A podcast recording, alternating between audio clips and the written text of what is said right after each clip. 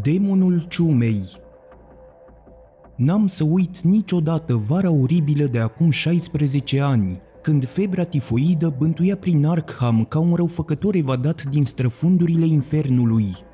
Tocmai acest flagel satanic ține anul respectiv în memoria lumii. Teroarea cu aripi de liliac dădea târcoale mormanelor de sicrie înhumate în cimitirul Christ Church, pentru mine, însă, perioada e marcată de o altă teroare, mai cumplită încă, și pe care doar eu o cunosc, acum că West a dispărut. Noi doi urmam cursurile de vară la Facultatea de Medicină a Universității Miskatonic, iar prietenul meu își câștigase o oarecare celebritate prin experiențele sale sinistre.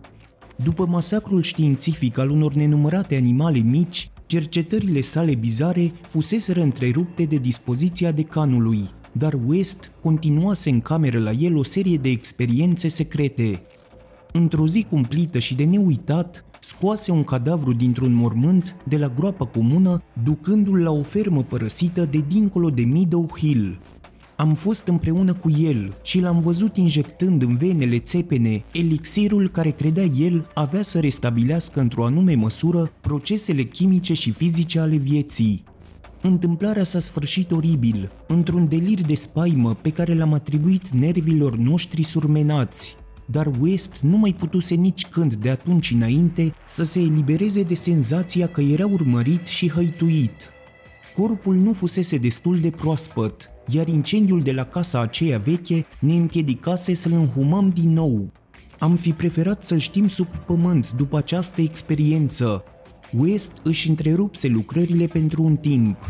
Curând însă reîncepu să-i deranjeze pe profesorii de la universitate, insistând să-i se permită să folosească sala de disecție și specimene umane decedate recent, pentru niște lucrări considerate de el a fi de cea mai mare importanță, dorințele nu-i fură satisfăcute. Decanul Halsey rămase neînduplecat, iar ceilalți profesori îl aprobară întru totul. În teoria aceea a reanimării, ei nu vedeau nimic altceva decât divagațiile unui tânăr exaltat, ale cărui siluetă șubredă, păr blond, ochi albaștri protejați de lentile și voce plăcută nu lăsau să se bănuiască o putere mentală rece și aproape diabolică, îl revăd încă o dată așa cum era și mă scutură frisoanele. Fața lui nu dădea impresia că îmbătrânea, iar acum s-a produs accidentul de la Sefton și West a dispărut. Avusese o vie altercație cu doctorul Halsey spre sfârșitul ultimului nostru an de studii, ceea ce i-a cauzat lui mai multe necazuri decât decanului. El considera că îi se frâna inutil o lucrare de cea mai mare importanță, lucrare pe care avea să o continue ulterior, bineînțeles, dar dorea să o întreprindă câtă vreme mai avea facilitățile excepționale ale universității. Îl scârbea faptul că bătrânii legați de tradiție priveau cu ochi răi rezultatele obținute de el pe animale și se îndârjeau să nege posibilitatea reanimării. Tânărul logic care era West n-avea destulă maturitate pentru a înțelege limitele mentale ale tipului de doctor-profesor, produs al generațiilor de puritanism poetic, binevoitor, conștiincios, uneori gentil și amabil, însă mereu un gust, intolerant, prizonier al tradițiilor și lipsit de deschidere, West, foarte dinamic ca spirit, în ciuda uimitoarelor sale cunoștințe științifice, avea prea puțină răbdare cu bunul Dr. Halsey și cu erudiții săi colegi. El nutrea un resentiment în creștere, în paralel cu dorința de a-și dovedi într-o manieră sclipitoare și teatrală teoriile în fața acestor oameni respectabili, dar obtuzi ca majoritatea tinerilor, se lăsa furat de vise, implicând răzbunarea, triumful, iar în cele din urmă, iertarea mărinimoasă. Atunci a izbucnit flagelul, torturant și mortal, venind din peșterile de coșmar ale tartarului. Când a început să se manifeste, West și cu mine ne obținuserăm diplomele, rămăsesem totuși peste vară pentru execuția unor lucrări suplimentare încât ne aflam la Arkham când s-a dezlănțuit năpasta peste oraș. Deși posesor de diplomă, n-aveam încă dreptul de a profesa. Cu toate acestea, am fost rugați insistent să ne punem în serviciul comunității, fiindcă numărul cazurilor creștea.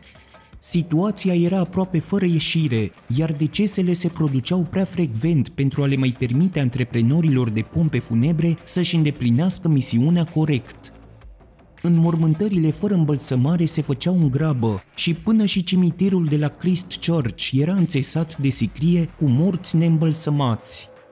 West se gândea la ei mereu. Ce ironie a sorții! Atâtea specimene nealterate și ca un făcut niciunul care să poată sluji cercetărilor sale persecutate. Eram teribil de surmenați, iar uriașul efort psihic și nervos îi producea prietenului meu o stare de visare morbidă, nici adversarii lui West nu erau mai puțin hărțuiți de sarcini istovitoare. Practic, universitatea se închisese și toți doctorii facultății de medicină erau mobilizați pentru combaterea epidemiei de febră tifoidă. Doctorul Halsey, îndeosebi, se remarcase pentru spirit de sacrificiu, punându-și îndemânarea de practician și întreaga energie în serviciul cazurilor abandonate de mulți dintre confrații săi. După nicio lună, curajosul decan devenise un erou, chiar dacă el personal nu părea conștient de renumele câștigat pe când lupta să nu cadă victimă oboselii fizice și surmenajului nervos. West nu-și putea reține admirația pentru temeritatea inamicului său, dar asta îl făcea și mai hotărât să-i demonstreze adevărul surprinzătoarelor sale doctrine. Profitând de dezorganizarea facultății și de reglementările sanitare municipale, într-o noapte a reușit să introducă clandestin în laboratorul de disecție un corp abia decedat și în prezența mea i-a injectat soluția modificată. Creatura și-a deschis într-adevăr ochii, însă i-a fixat în tavan cu un aer îngrozit în stare să te împietrească, înainte de a recădea într-o inerție din care nimic nu mai putea scoate. West a considerat cadavrul prea afectat de căldura verii. De data aceasta era cât pe ce să fim prinși înainte de a incinera corpul, iar West a hotărât să renunțe la o atât de riscantă întrebuințare a laboratorului facultății. Punctul culminant al epidemiei a fost atins în august. West și cu mine eram, ca să spun așa, ca morți, iar doctorul Halsey a chiar murit pe data de 14. Toți studenții au asistat în 15 la funerariile sale grăbite, oferindu-i o gerbă impresionantă, chiar dacă mai mică decât aceea a cetățenilor din Arkham și a autorităților orașului. Era aproape o afacere publică, întrucât decanul fusese un binefăcător. După înmormântare, eram cu toții foarte deprimați și ne-am petrecut după amiaza la barul din Commercial House, Acolo, deși afectat de moartea principalului său adversar, West ne-a produs fior de gheață, vorbindu-ne iarăși de faimoasele sale teorii. Pe măsură ce se apropia seara, cei mai mulți dintre studenți au plecat acasă ori s-au întors la obligațiile lor, dar West m-a convins să-l ajut să petreacă o noapte memorabilă. Gazda sa ne-a văzut venind spre orele două dimineața cu un al treilea ins între noi – Bărbatul ei avea să-i spună că arătam ca și cum am fi chefuit zdravăn. În aparență, cotoroanța aceea ursuz avea dreptate, căci pe la trei dimineața, întreaga casă a fost trezită din somn de niște strigăte provenind din camera lui West, unde, după ce au forțat ușa, ne-au găsit pe amândoi inconștienți pe covorul pătat de sânge, bătuți, zgâriați și învinețiți, printre rămășițele prubetelor și instrumentelor lui West. O fereastră deschisă arăta ce se întâmplase cu agresorul nostru, iar gazdele se tot întrebau în ce stare aveau să-l găsească după fantasticul salt de două etaje pe care trebuise să-l facă. Prin cameră zăceau veșminte ciudate. Redevenit conștient, West a pretins că ele nu aparțineau străinului, ci erau mostre păstrate pentru niște analize bacteriologice privitoare la transmiterea unor maladii a poruncit să fie arse cât mai curând posibil. La poliție am declarat amândoi că nu cunoșteam identitatea tardivului nostru însoțitor. Era, a susținut West nervos, un străin simpatic, întâlnit de noi într-un bar. Ne distraserăm bine și nici West, nici eu nu doream ca tovarășul nostru să aibă necazuri. În aceeași noapte a avut loc în Arkham a doua întâmplare oribilă, care în ochii mei eclipsează epidemia. Cimitirul de la Christ Church a fost scena unei crime atroce. Un paznic fusese sfâșiat și murise, iar rănile lui lăsau loc pentru serioase îndoieli în stabilirea originii lor. Erau datorate unui om? Victima fusese văzută în viață mult după miezul nopții, iar cadavrul îi se găsise în zori. A fost interogat directorul unui circ din localitatea vecină, dar el s-a jurat că nicio fiară nu scăpase în beznă. Descoperitorii corpului observară o dâră de sânge orientată spre groapa comună, unde sângele se adunase într-o mică baltă pe beton chiar în fața grilajului de la intrare. O urmă mai slabă conducea în pădure, pierzându-se curând. În noaptea următoare, pe acoperișurile din Arkham au dansat diavoli, în vreme ce un vânt de nebunie supranaturală bântuia orașul.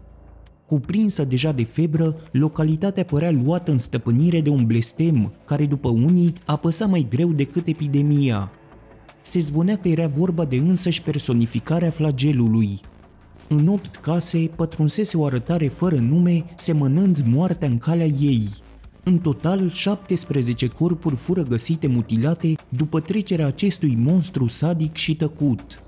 Câteva persoane l-au întrezărit în întuneric, ele afirmau că era alb și semănea cu o măimuță diformă sau cu o dihanie antropofagă. Nu lăsase intact nimic din ce atacase, fiindcă era foame. Omorâse 14 persoane. Trei dintre victimele sale se mai aflau în casele lovite de molimă. Erau moarte de mai înainte, în cea de-a treia noapte, echipele de hăitași conduse de poliție l-au capturat într-o casă de pe Crane Street, nu departe de Universitatea Miskatonic.